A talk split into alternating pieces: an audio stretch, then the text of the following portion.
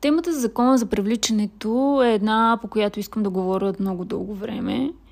Но, както споменах и в групата в Viber за Deep Shit теми, не обичам да говоря по въпрос, който не съм разнищила от край до край и не мога детайлно да ви посоча точно как да използвате в живота си.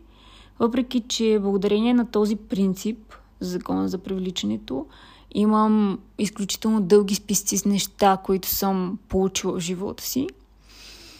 Но, въпреки, че този така наречен закон е, е реален, той няма нищо общо с привличане.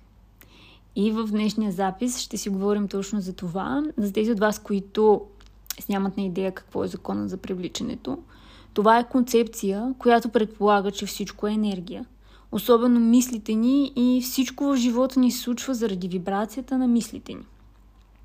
Тази вибрация привлича и доброто, и лошото, и ние сами сме отговорни за всичко. Та да, това, което съм разбрала до този момент от живота ми е, че има някаква истина в казаното, но като цяло е грешно. Външен свят, в който се предполага, че привличаме неща, не съществува. Ако искате малко повече информация по този въпрос, изчакайте още няколко видеа и ще ви дам повече от моята гледна точка за тази тема. Защо външен свят не съществува? Всъщност няма нищо извън нас. Или неща, които трябва да привличаме. И най-трудната част за схващане че не привличаме нищо с мислите си. Ние го създаваме. И в момента, в който си го представим, то вече е реално. Няма смисъл в идеята за привличане. Смисъл има само в това да се настроим към факта, че представеното вече е реалност сега. Просто не го виждаме. Толкова сме ограничени чрез петте си сетива, можем да виждаме, усещаме и чуваме толкова малко от реалността, която ни заобикаля. Знаете ли, че можете да видите само 10% от целия светлинен спектър? Всъщност, за тези а, от вас, които са пропуснали часовете си по физика, можем да виждаме само видимата светлина. Увелъчите и инфрачервената светлина не са нещо, което очите ни могат да интерпретират. Но те съществуват. Представете си сега още колко много има около нас и учените все още не са открили.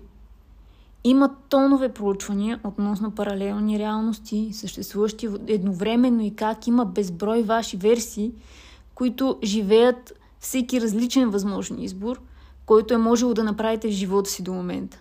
Но това е тема за друг момент. Това, което искам да ви кажа в момента е, че през всички тези години, всичко, което съм успяла да сбъдна в живота си, съзнателно и преднамерено, и несъзнателно и непреднамерено, е било когато съм приемала, че е реално в момента. И имам предвид, че това са, нали, колкото и да съм много скептично настроена към тези теми, защото винаги съм била на принципа, че докато не го тествам и не го видя в живота си като някакъв закон или нещо подобно, няма да му повярвам. Но не мога да отдам всичко, което ми се е случвало, те са стотици неща, на случайност. Защото пък от друга гледна точка никой си няма на идея какво е случайността.